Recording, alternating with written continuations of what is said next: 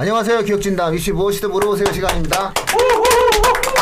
아 이거 어떡할 거예요. 너무 많아. 가득 차있네. 역사상 최고. 마스크를 벗고 싶었는데 이 집합 인원이 너무 많아서 마스크를 벗을 수가 없어요. 아 이런. 네, 9월 모의평가가 끝났는데 많은 분들을 모시고 왔습니다. 그쵸? 아유 큰 역할 하셨어요? 네, 이거 넘어져 이거. 소개는 해주세요. 아, 당연히 소개해야죠. 각자 돌아가면서 소개를 해야 될 것 같아요. 먼저 하셔야지. 저부터. 저부터 일단 소개하겠습니다. 네, 저는 교육진담 진행을 맡고 있는 민우입니다. 예. 예, 입시킬러 레옹입니다. 아, 자기 소개하려고 그러는구나. 네. 국어학과 강사 이메림입니다. 네. 수학 고등부 담당 조희재입니다. 영어를 가르치고 있는 강상훈입니다. 화학 강사 강동일입니다. 이거 마스크를 벗으면은 진짜 이거 어벤져스 아니에요 이거? 마스크만 벗으면 이제 뭐 각자 어딨냐 저 사람이 어딨냐 이렇게 이제 사람들이 이제 전에 사람이 사라졌다. 클로즈들 쓰는 게 낫다 이럴 수 있지. 아, 네 저희가 국어, 영어, 수학, 과학을 모셨습니다. 네, 너무 이제 먼 길 해주셔서 너무 감사드립니다. 그 강동균 대표님은 펜타스 총 대표님이신데 네, 과학의 가장 중요한 우리나라에서 가장 그 전문적인 학원이죠. 펜타스 과학 전문학원의 총괄 대표님이신데 직접 자리 빛내주셔서 감사드리고요. 네, 또 학원 원장님이시지 않습니까? 네, 네, 바쁘신 와중에 또 강상원 원장님 오셨습니다. 네, 고맙습니다. 예. 그리고 일산서 오신 거죠? 예, 맞습니다. 예, 너무 먼 데서 이렇게 오신 거예요. 예, 목소리가 너무 좋으세요. 이 얼굴은 더 멋있어요. 자, 그러면 이제 요 선생님들과 함께 저희가 진행을 합니다. 9월 모의평가 이후에 이제 진행되는 그런 내용들이 있죠. 그래서 이제 그 부분들 우선 이제 각 과목별로 돌아가면서 총평. 그죠. 예, 총평에 대해서 먼저 선생님들의 이야기를 한번 들어보도록 하겠습니다. 뭐 해림쌤부터 한번 딱. 그래도 먼저 해주셔야죠. 네, 그러면은 일단은 이번 어떻게 보면은 지금 수험생분들이 가장 사활을 걸었을 시험이었을 겁니다. 9월 평가원 모의평가를 보면서 여러 가지 생각들을 많이 했을 거예요. 여기 전략적인 차원에서도 생각할 것들이 많이 있었을 것이고 수능을 가장 앞둔 시험에서 중요한 시험이 있기 때문에 긴장도 많이 했을 거라고 생각합니다. 일단 국어 9월 모평에 대한 총평을 좀 간단하게 말씀을 드리자면요. 수능 수준까지는 아니었고요. 2020년 수능 수준까지는 아니었는데 육모보다는 아주 살짝 좀 어려운 수준이었습니다. 등급 컷을 보시면은 또 확인을 하실 수 있겠지만 1등급 등급 컷이 90점이 안 돼요. 네, 그렇죠. 89점이죠. 그리고 83점, 84점만 맞아도 2등급을 맞을 수 있었던 시험이었습니다. 이 말인즉슨 나름 어렵기는 했었다라는 건데 사실 평상시에 고득점을 맞았던 1등급을 안정적으로 받았던 학생들은 점수가 이렇게까지 낮지는 않았을 겁니다. 충분히 고득점을 할 수 있는 수준의 문제였습니다.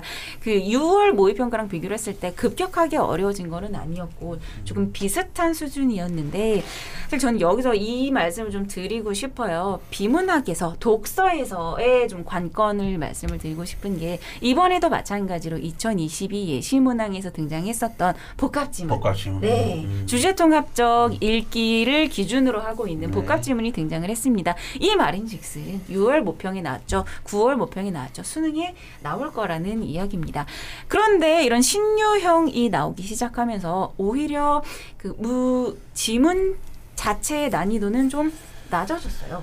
이번에 많은 학생들이 어려워하는 두 개 분야를 담고 있는 융합 지문이 나오지 않았었고요. 그리고 장문도 없었습니다. 장문 제시문도 없었고 제시문 자체의 난이도는 어렵지 않아서 구조화를 하는 건 어렵지 않았겠지만 문제가 어려워졌어요. 이게 육모에서부터 이어지고 있는 좀 방법들이거든요. 유형이거든요. 문제 보기에서 좀 낯선 보기들이 나온다든지 어휘 부분에서 어려운 어휘들 위주로 나와서 문제가 어려워졌다. 제시문을 분석하는 것보다 이제는 독서에서 어휘를 좀 체크를 해봐야 될 시간이다 라는 말씀을 좀 드리고 싶습니다.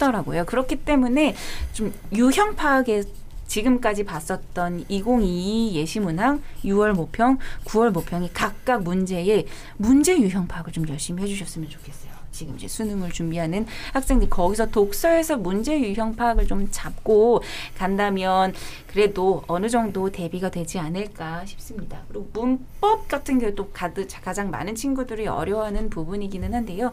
문법에서도 이번에 그렇게 크게 어려운 까다로운 문제가 출제되지는 않았지만 그래도 여러분 다시 한번 지금 남은 시간 동안 하실 수 있는 거요. 유형 파악하는 거, 그리고 문법 지식들 다시 한번 되풀이하면서 반복해서 머릿속에 완벽하게 다른 사람에게 설명할 수 있을 정도로 안착시키는 거 가장 중요한 시기라고 생각합니다. 남은 시간 이번에 생각했던 것보다 점수가 조금 낮게 나왔다고 하더라도 너무 실망하지는 마시고요. 충분히 더 나은 성적으로 나아갈 수 있으니까 할 수 있는 거 최대한 최선을 다해 주셨으면 좋겠습니다. 아유, 박수를 잘 쳤어. 아니, 이거 설명을 해서 그랬는데 왜 박수가 나오죠? 시험 앞에 기상캐스터가 있나 봐. 일단 내일 우산 들고 나가야 될 큰일 났는데 이거. 밀리기 시작해 우리. 국어가 어렵게 나왔다는 얘기죠? 네. 국어가 쉬워야 되는데.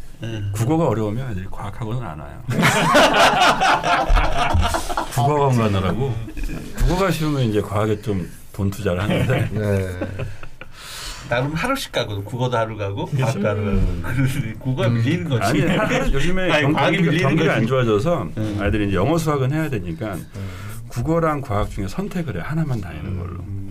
그다음에 국어를 가네? 국어가 쉬우면은 이제 과학 보내다가 국어 어려워지면 일단 국어 먼저 해가지고 과학학은 안 오죠. 강창훈 선생님은 영어도 안 온다는 표정으로. 영어는 안 온 지 오래되지 않아요? 영어 안 했어요. 국어랑 과학은 가고 영어를 오히려 학원을 다니지 거기는. 제도 자체가 영어를 바뀌어서. 우리는 아예 영어를 시작도 안 한다. 이런 표정이. 이슈가 많이 낮아져서. 예. 아무 상관없는 게 수학이잖아요. 수학은 뭐 무조건 물과 같은 존재. 수학은 뭐 모두 그렇게 생각을 하시지만 마이크 좀. 친구들이 왔다가 이제 흔히 말하는 수포자 친구들은 자연스럽게 이제 나가기 때문에 또 나름대로 남자는 고민이 있죠 항상. 자, 근데 뭐 사실상 입시의 그 메인이 수학이죠. 그렇죠. 모의고사도 그렇고 사실은 수리나 같은 경우는 이번에 84로 대부분 다 예상을 하는 거니까 인문계 학생들은 여전히 역시 수학을 어렵게 생각하죠. 네, 이런 거고. 아, 그러면 이제 수학으로 한번 들어가 볼까요? 아, 예, 알겠습니다. 수학 같은 경우는 이제 뭐 수학과는 이제 대부분의 곳에서 92점 정도를 1등급 쿼트라인으로 생각을 하고 있고요. 근데 이 92점이라는 게 높지도 않고 낮지도 않은 그냥 평이한 수준이었다라고 생각을 하시면 돼요.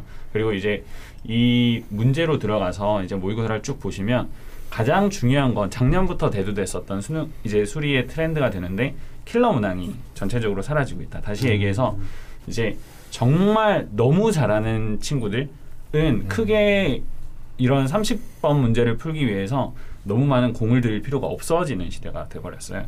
그런데 그 바로 밑에 준하는 준킬러라고 흔히 저희가 얘기했던 이전에는 27번, 28번 그리고 뭐 19번, 20번에 해당되는 수준의 문제들이 이전보다 더 늘어나면서 나는 원래 상위권이었어. 나는 수학이 원래 상위권이었는데 내가 점점 풀기 힘든 문제가 많아지고 있는 이제 그러한 트렌드가 돼버리면서 쉬운 문제는 그대로 쉬운데 많이 어려운 문제는 사라지고 어려운 문제가 늘어난 그러한 이제 트렌드가 됐고 거기서 이제 최상위권에 있었던 친구들은 계속 자신들의 자리를 굳건히 할 수 있지만 그 밑에 약간 1, 2등급을 왔다 갔다 하던 친구들은 정말로 떨어질 수 있는 이제 그런 트렌드로 시험이 바뀌었어요. 그리고 중요한 건 여태까지는 이제 수학을 할 때 수학의 가장 중요한 것은 미적분이다. 그래서 많은 친구들이 미적분에 굉장히 많이 투자를 했고 저 또한 그렇게 했었고 제가 학생 때도 그렇게 많이 투자를 해서 했었는데 지금 저희가 뭐 모의고사를 본다던가 혹은 수능을 생각을 했을 때는 이게 너무 과해져 있는 거예요. 여태까지 우리가 미적분을 대하고 이런 시간을 투자하고 노력을 했던 게 이미 이거는 너무 과해져 있고 이렇게까지 할 필요가 없는 이제 트렌드가 되어 있기 때문에 미적분을 저희가 중요하게 생각했던 걸 이제 밸런스 있게 다른 쪽으로도 이제 투자를 충분히 해줘야 이제 성적이 잘 나올 수 있게 됐어요. 왜냐하면 원래 기존에 있었던 21번, 29번, 30번에 저희가 킬러 문항이라고 했던 부분들이 원래 미적분을 위주로 나왔었는데 이제는 수원에서도 나오고 이제 확통에서도 나오고 이렇게 해서 같이 밸런스 있게 나오고 지금 평가원에서 출제를 하는 게 수리 나형도 마찬가지지만 그냥 하나 한 단원을 집중적으로 해서 거기서 어려운 문제를 뽑아내는 게 아니라 단원별로 밸런스 있게 고난도 문제를 나눠서 내고 있기 때문에 한 단원을 집중을 하는 거는 지금 단계에서는 맞지 않다. 오히려 하나씩 전부 다 밸런스 있게 하고 거기에서 개념을 잡고 넘어가야 된다라는 식으로 이제 공부를 해야 되는 것 같아요. 그리고 수리 나형에 대해서 얘기를 하자면 수리 나형은 이번에 굉장히 아이들이 84점, 1등급 컷이 84점이면 학생들이 많이 어려워했다라고 생각을 하는 게 맞습니다. 근데 진짜 어려웠어요? 진짜로 어렵진 않았습니다. 왜냐하면 이제 문제를 풀어봤을 때는 기존 수능 난이도랑 거의 똑같았다라고 보시면 되는데 문제는 6월 평가원이 많이 쉬웠거든요. 아이들이 느꼈을 때는 6월 평가원이 쉬웠는데 현재 현역의 고3 친구들 같은 경우는 이러한 모의고사를 직접적으로 대면한 적이 별로 없잖아요. 거기다 9월 모의고사를 쳤는데 자기들의 경험은 쉬웠던 6월밖에 없었기 때문에 9월이 체감적으로 훨씬 더 힘이 들었고 그리고 지금은 이제 저희가 대코로나의 시대에 살고 있는데 아이들이 거기에서 이제 고3이라고 하더라도 공부량이라던가 혹은 집중도가 이전과는 달라질 수 있기 때문에 거기에서 이제 수리 나형을 공부하던 이제 현역 친구들, 특히 현역 친구들이 훨씬 더 힘들어하지 않았나. 거기에서 이제 등급컷이 이렇게까지 낮게 평가가 된 것 같고 난이도 자체는 작년 수능과 비교해서 어렵다라고는 절대 말할 수 없는 그런 시험이었던 것 같습니다. 네. 예, 잘생긴 만큼 말도 잘하네. 단점이 뭐예요? 갑자기 결혼한 거죠 뭐. 그렇지. 풍절라. 단점이죠. 자, 그런데 뭐 수학 같은 경우 이제 작년도서부터 이제 이과 학생들과 문과 학생들 우리가 흔히 예. 자연계와 인문계 쪽 지향을 추구하는 수리나와 수리가의 현격한 차이가 있어요. 그거는 어찌 본다면 최근 트렌드가 수학 쪽에 관련된 자연계 선호 현상들이 이제 겹쳐지게 되면서 나타나였던 현상 같고 이 부분은 올해 결과가 나오고 나면은 현 고2 그다음에 현 고1 학생들 같은 경우 굉장히 의미 있게 판단을 하셔야 돼요. 왜냐면은 이제는 수리나 수리가에 대한 구분이 거의 없어지는 그런 형태의 수능이 이제 치러질 가능성이 높아지는 흐름 속에서는 이 부분에 대해서는 지금 이 방송을 들으시는 오히려 저학년 네, 청취자분들과 시청자분들께서 굉장히 의미 있게 바라봐 줘야 돼요. 이게 인문계와 자연계가 구분되지 않는 상황 속에서의 수능에 이제 어마어마한 차이가 만들어질 수 있다라고 하는 부분이죠. 그래서 내 아이가 인문계를 선택하는 그런 상황이면은 84점으로 1등급이 나올 수 있었지만 이젠 우리 애가 3등급이네요, 그죠? 네. 이렇게 되는 거예요. 네, 이런 어떠한 걸로 이제 등급에 대한 얘기가 되는 거예요. 그게 현재 고1, 2, 그 다음에 중3 어머님들, 그 다음에 중등부 어머님들은 이 부분을 그렇게 네. 생각하시면서 접근하시는 것이 필요합니다.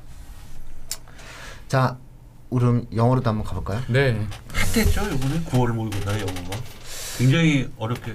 근데 저는 그렇게 영어가 그냥 한 글자로 표현하자면 그러니까 여러분이 아시다시피 요번에는 90점이 1등급이 됐습니다. 근데 그냥 평이한 것 같아요. 근데 여기서 말하는 평이라는 게 그 영어 시험이라는 문제의 난이도 자체가 쉽다라는 뜻이 아니라 좀 최근에 있었던 영어 시험들에 비해서 결코 더 어렵거나 뭐 그렇지 않고 그냥 딱 그렇게 그냥 딱 나왔거든요. 근데 영어는 수학이나 다른 과목처럼 어떤 단원의 개념이라든지 뭐 국어처럼 어떤 그렇게 약간 학문적인 분류의 개념 이런 게 없고 말 그대로 그냥 언어를 보는 시험이거든요. 큰 틀에서 어디가 나올지 모르고 그냥 아무 데나를 묻고 그냥 아무 글이나 나와서 그걸 잘 읽는 애들이 맞추는 영역이기 때문에 영어라는 거는 그래서 상시감이라는 게 굉장히 중요하거든요. 상시 얘가 어떤 과목을 갖고 상시 어휘가 어떻게 가득 차 있는지에 따라서 영어 점수의 그 높낮이가 굉장히 결정되는데 영어 시험이 생각보다 굉장히 평이했는데 아이들이 상시감이 예를 들어서 코로나라든지 학사 일정 이렇게 좀 이렇게 뭐가 좀 맞지 않는 학사 일정에 아이들이 쫓기다 보니까 그 느낌 때문인지 분명히 이거 훨씬 잘 볼 수 있는 성적의 아이들이 좀 떨어져 있는 상태가 굉장히 많았거든요. 근데 예를 들어서 그 어법 문제는 매번 그 어려웠어요. 어려워서 아이들이 버리는 학생들도 많이 있었는데 이번엔 사실 어법 문제가 굉장히 쉬웠거든요. 근데 그러니까 만약에 뭐 10점 만점이란다면 한 2, 3밖에 안 되는 난이도의 어법 문제였어요. 근데 그게 100점이 3점으로 돼 있더라고요. 근데 그 아이들이 그러면 이거를 왜 틀렸냐라고 그러니까 봐보면 답이 1번에 있었거든요.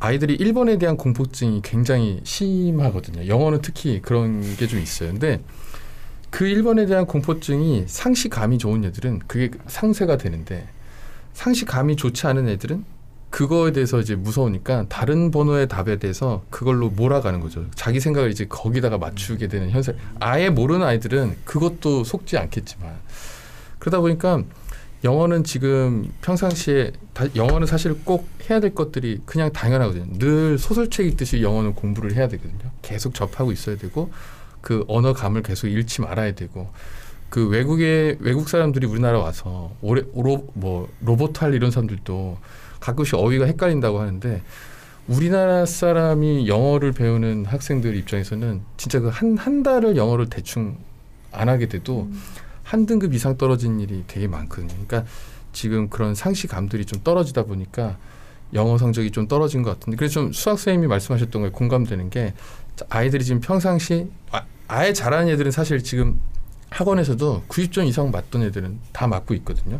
근데 그 중간 계층 한 2에서 4 사이의 아이들이 좀 이탈률도 등급 간 잔존율도 좀 떨어지는 것 같고 그런 것 같습니다. 그래서 영어 시험 난이도 자체는 제가 봤을 때는 지극히 평이한데 아이들이 평상시 학습이 잘 안 돼 있다 보니까 자기가 EBS에서 읽었던 지문들도 나왔는데도 모르고 그리고 어설프게 알고 있으니까 완벽하게 알고 있으면 이 지문이 이제 딱 들어와서 굉장히 빠른 시간에 풀 수 있게 오히려 용이한 효과를 줄 텐데 그러지 못하고 이게 뭐였지 하면서 오히려 시간을 더 낭비하고 이런 일들이 많이 생긴 것 같아요. 그래서 좀 그 영어는 하니까 평이했으나 아이들이 좀 해내는 능력이 좀 떨어진 것 같은 생각이 많이 그건 절대평가 바뀐 이유로 항상 드는 생각입니다. 제도가 쉬워지면 아이들이 그걸 누리는 게 아니라 오히려 좀 더 놓는 경향이 있지 않나 그걸 영어에서 굉장히 느끼고 있습니다. 네네. 문제는 쉬웠다는 얘기인 거죠?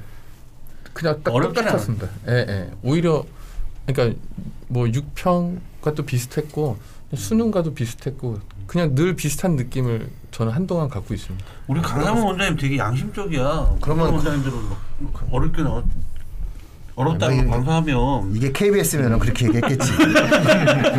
네, 교육진담이니까 어려워요. 교육진담이니까 교육진담에서 얘기하는 것보다는 차라리 교육진담에서는 진실되게 얘기하고 우리 진담이니까. 강사분들 되게 진실되는. 네, 진담이니까 우리는. 아니요 너무 어려워서. 어느 학원이에요?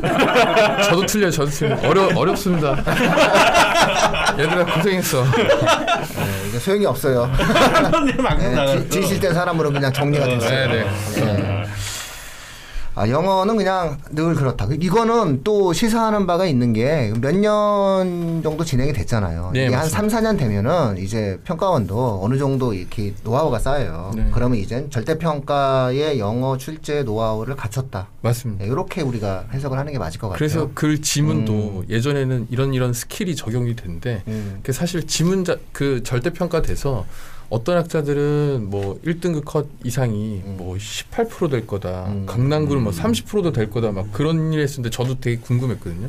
근데 까놓고 봤더니 뭐 5% 이렇게밖에 안 돼서 저도 굉장히 놀랬거든요. 근데 아까 말한 것처럼 이제 그 제도가 쉬워지면 아이들은 놓는 경향이 있는 것 같고. 근데 또 대학들을 위해서 평가원도 지문의 난이도는 높인 거는 맞는 것 같아요. 그래서 어떤 예전에 어떤 여기만 보면 된다. 여기서 답을 고르면 된다는 스킬이 사실은 안 먹히는 지문이 굉장히 많아요. 뭐 그런 건 네. 좋은 일이죠. 맞습니다. 네. 스킬별로 이제 하는 건 좀 네. 그거 좀 불공정하잖아요. 맞습니다. 네. 아, 어쨌든 진실된 항상으로 사람이 진실되네. 자, 과학입니다. 뭐 자연계 학생들은 뭐 수리가가 92점이면은 어찌 본다면은 과학이 상당히 변별성이 있을 수밖에 없는 구조인데 어떻게 한번 말씀을 좀 진행해 주시죠. 일단은 뭐 다른 과목이랑은 틀리게 과학은 물화생지로 되어 있잖아요. 그래서 영역이 완전 달라서 저는 사실 이제 화학인데 화학이 특히나 비인기 과목이어서 뒤에서 두 번째니까 여기도 왜 이래? 아 이거는 그 집 말을 너무 잘 알고 있는데 뭐. 사실은 이 자리에 지구과학 강사가 와서 얘기하는 게 좀 더 듣는 분들이 도움이 될 텐데, 일단은 뭐 과학 전반적으로 말씀드리면 우리가 이제 비교해 볼 게 육평이 있으니까 육평과 비교했을 때 사실 생물이랑 화학은 등급만 놓고 보면 등급만 놓고 보면 거의 흡사했어요. 근데 이제 아이들이 이제 가장 혼란스러운 건 제가 볼 때는 지구과학일 것 같아요.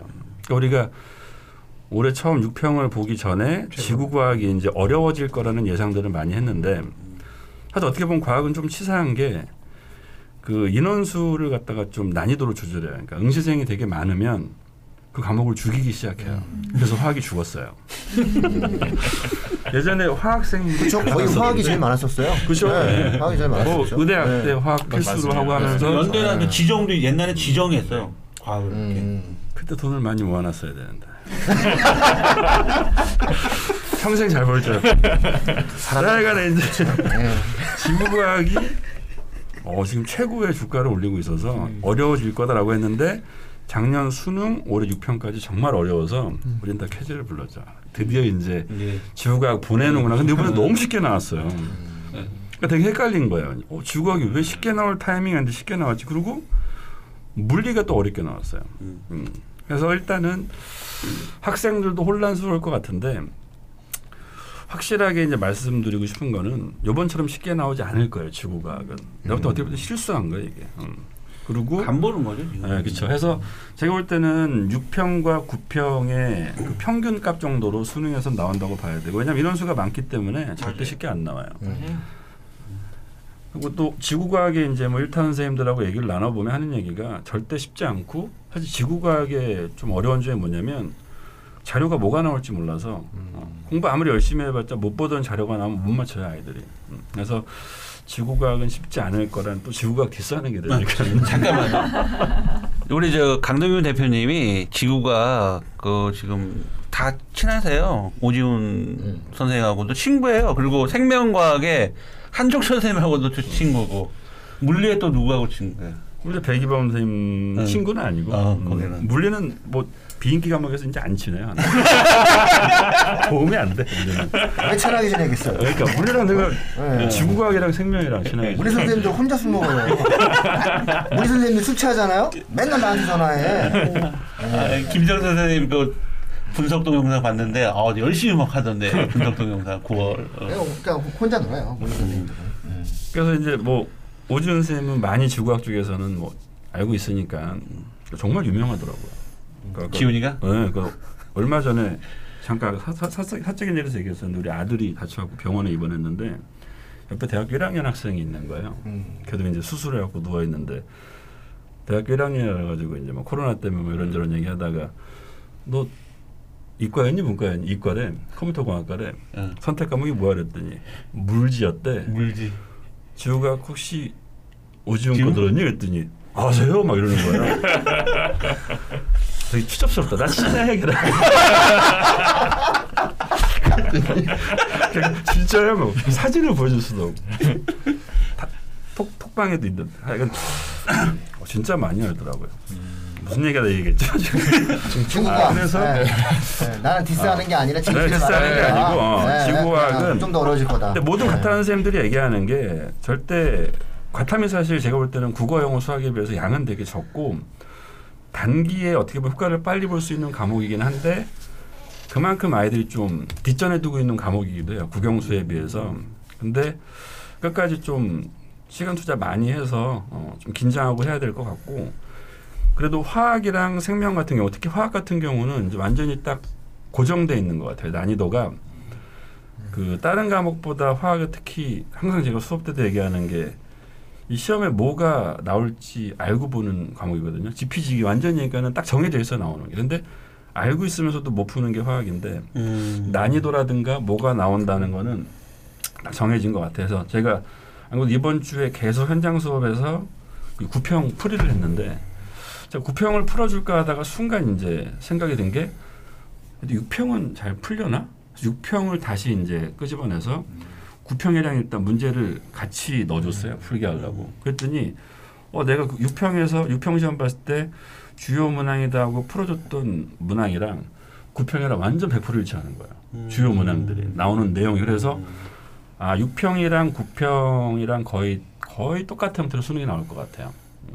그래서 또 이제 뭐 이거 얘기하고 끝나는 건가요? 또 학습법도 얘기해요? 야 일단 뭐 편하게 다 얘기해. 지금 다 얘기하면 나중에 안 하면 되는 거죠. 아니 그래서 6평을 아이들한테 풀려봤는데 못 푸는 거예요. 그러니까 이번에 이제 오늘 이번 주 수업할 때 6평평 문제 같이 나눠줬어요. 주요 문항을 뽑아서.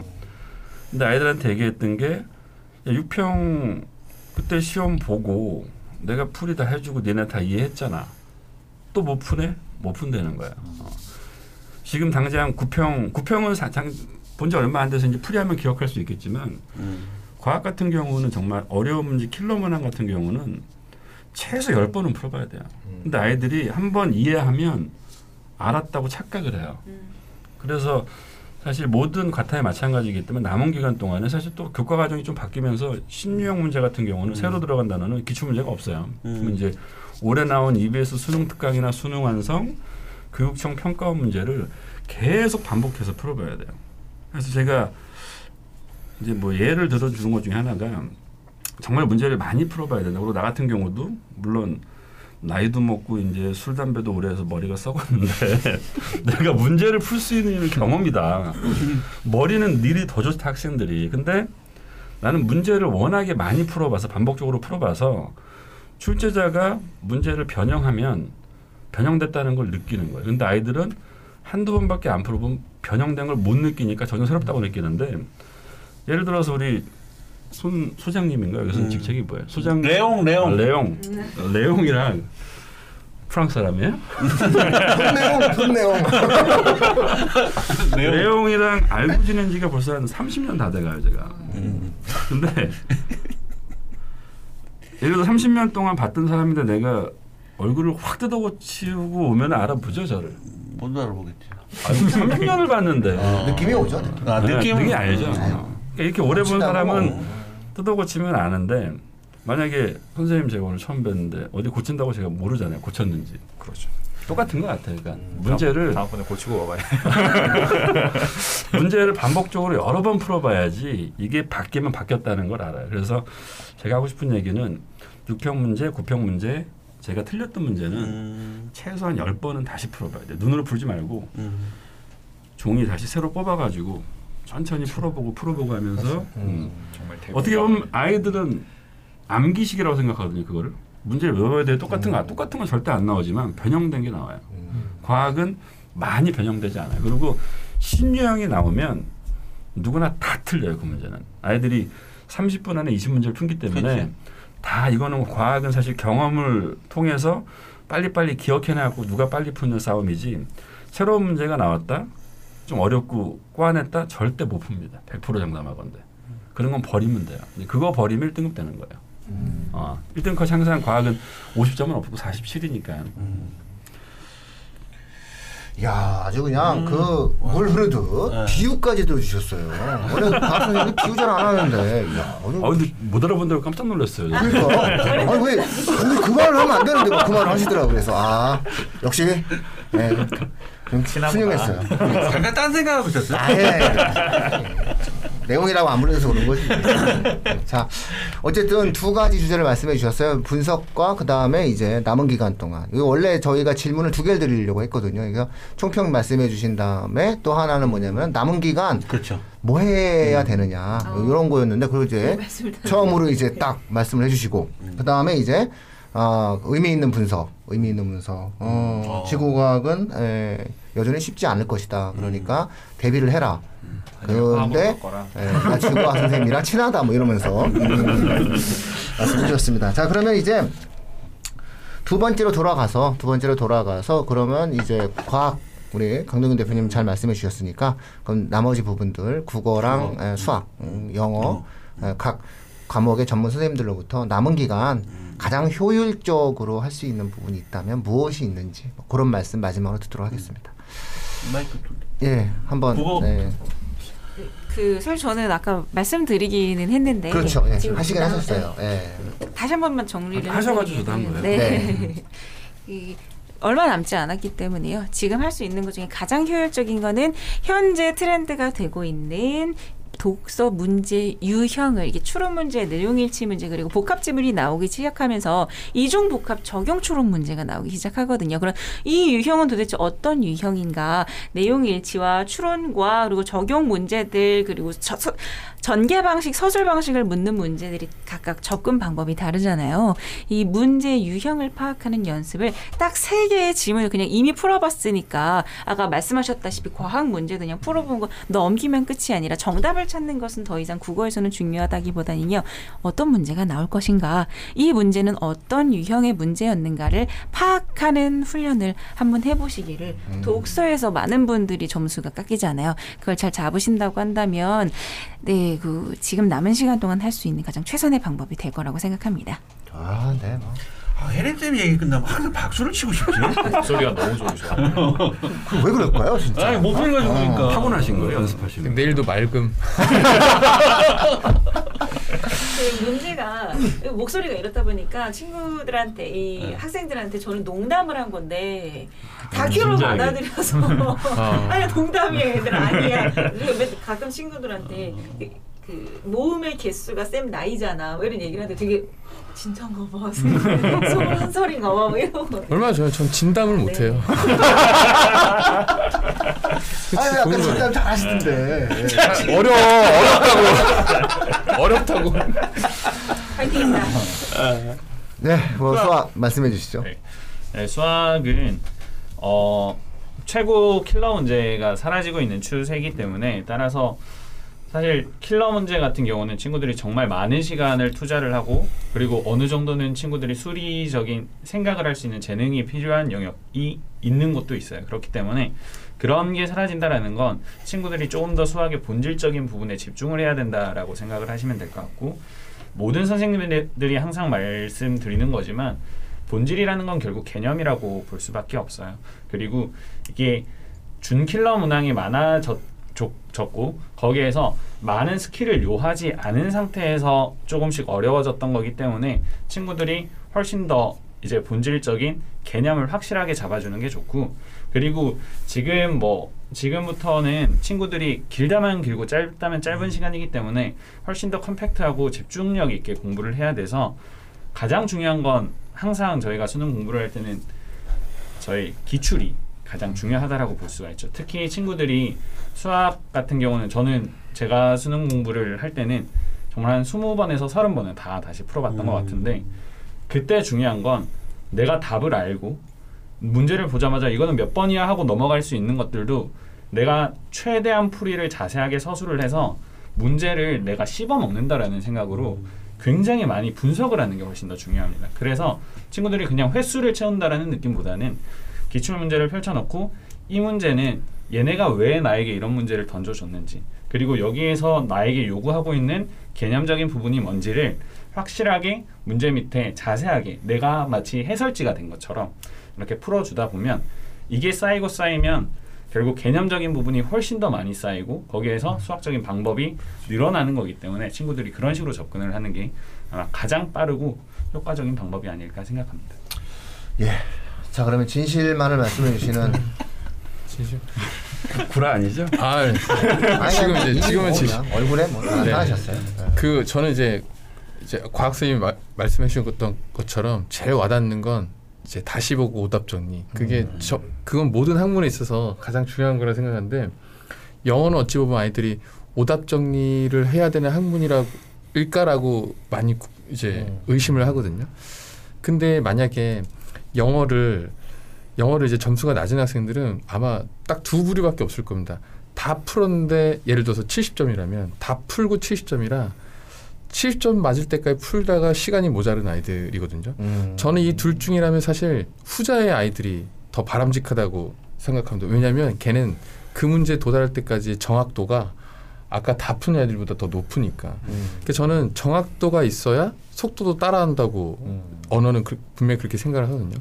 그러니까 기본적인 자세는 아이들이 모든 영어 지문을 만났을 때 틀린 거를 그냥 단순하게 애들이 뒤에 있는 이제 해답을 보고 이제 정리를 하는데 사실 해답을 보면 그 한글을 보고 그냥 아 이러고 답을 고르면 사실 영어 능력으로 답을 고르는 게 아니라 그냥 그 한글 그냥 잘 읽게 된 거거든요. 영어는 이게 다 한글이라면 틀릴 이유가 없는 학문이니까.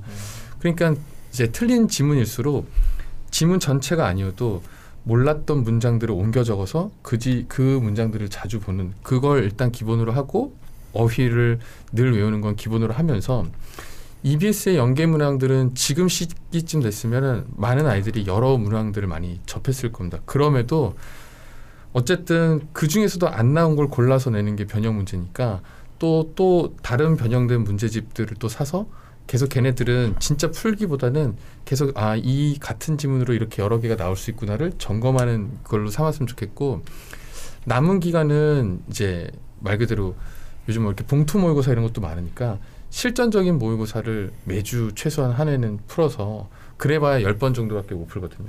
그러니까 그렇게 해서 지금은 이제 실전 감각을 쌓는 게 중요하기 때문에 아까 말한 것처럼 시간이 모자라더라도 그러지 말고 지금 뭐 한 20일에 한 문제씩만 늘려가도 그 친구는 한 등급을 바꿀 수 있을 거예요. 그래서 그런 마음으로 조급하면 다음번에 다 풀어야지라는 생각을 하는데, 그러지 말고 내가 만약에 35번쯤에 시간이 모자라다면 난 다음번엔 36번까지 풀어야지, 37번까지 해서 정확도를 더 키워서 점수를 올리는, 왜냐하면 어차피 절대평가고 그 단위만 넘으면 등급이 올라가니까 그 마음으로 하면 제일 좋지 않을까 생각합니다. 진담으로 말씀드렸습니다. 힘내세요. 네. 힘내세요. 진담이다. 네, 진담 그 전문 영어. 네. 네. 저도 얘기할게요. 와. 얘기해줘야 될 게 생각났어. 과학 강사 강동균입니다. 공부 못하는 친구들 예. 순간 지금 듣다가 내가 오늘 수업 중에 얘기했던 걸 좀 얘기해주고 싶어서, 오늘도 이제 모의고사를 봤는데, 모의고사를 보다가 그 친구한테 제가 오늘 물어봤어요. 9편 끝나고 첫 수업이어서 조용히 이제 몇 등급 맞았니 했더니 5등급 나왔대요. 그래서 모의고사를 푸는데 제가 옆에가 툭툭 치면서 야 19분 20분 풀지 마. 4페이지 풀지 마. 3페이지까지만 풀어. 이렇게 얘기를 했거든요. 그러니까 사실 다른 과목도 마찬가지겠지만 과학이 30점 맞던 아이가 갑자기 50점 못 맞아요. 그러니까 이제 단계 올라가야 되는데, 또 과학 같은 경우는 굉장히 그 시간 압박감이 엄청나게 크거든요. 그래서 저번에도 한번 말씀드렸었는데, 일단은 등급을 내가 목표를 3등급을 잡으면, 이제 화학은 뭐 과탐 같은 경우에는 하나 틀리면 1등급, 두 개 틀리면 2등급, 세 개면 3등급이니까 그러면 일단 3등급을 목표로 처음에 하고 세 문제를 버리는 게 되게 중요해요. 세 문제를 버림으로써 특히 킬러 문항 두 문항만 버려도 시간적인 여유가 굉장히 많아지기 때문에, 일단 저는 1등급을 못 맞는 친구들한테는 이제 3등급 이하 학생들은 킬러 문항 풀지 말라고 하거든요. 그러니까 두 개 6점인데 그 두 문제 가지고 거의 한 15분을 투자를 해야 돼요. 그 문제 두 문제 풀려면. 그러니까 아이들이 그걸 풀기 위해서 1번부터 18번까지 푸는 동안에 너무 스피드하게 풀어야 되니까 실수가 발생해서, 일단은 18문제만 다 맞자. 두 문제 버려라. 그리고 일단 아이들이 그것도 다 못 맞춰요.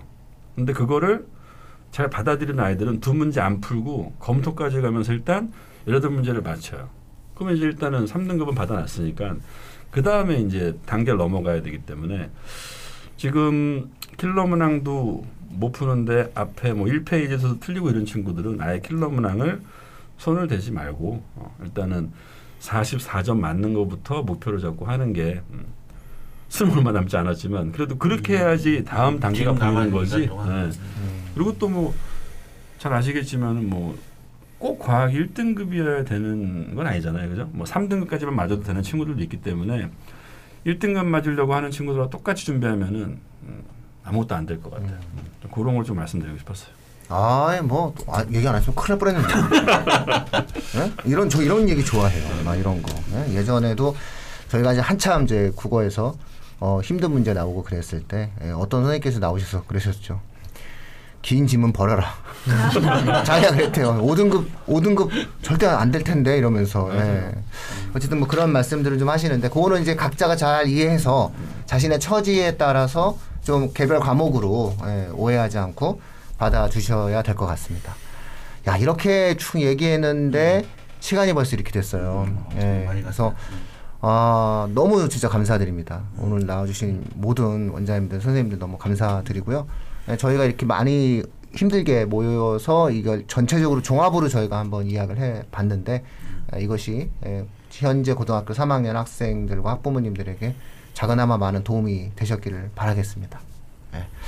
자, 그럼 저 카메라 봐주시고 인사해야 될 것 같습니다. 예, 오늘 강동균 대표님, 강창훈 원장님, 네, 강상 원장님, 그다음에 조이제 선생님, 이메림 쌤, 다들 감사드립니다. 예, 고맙습니다.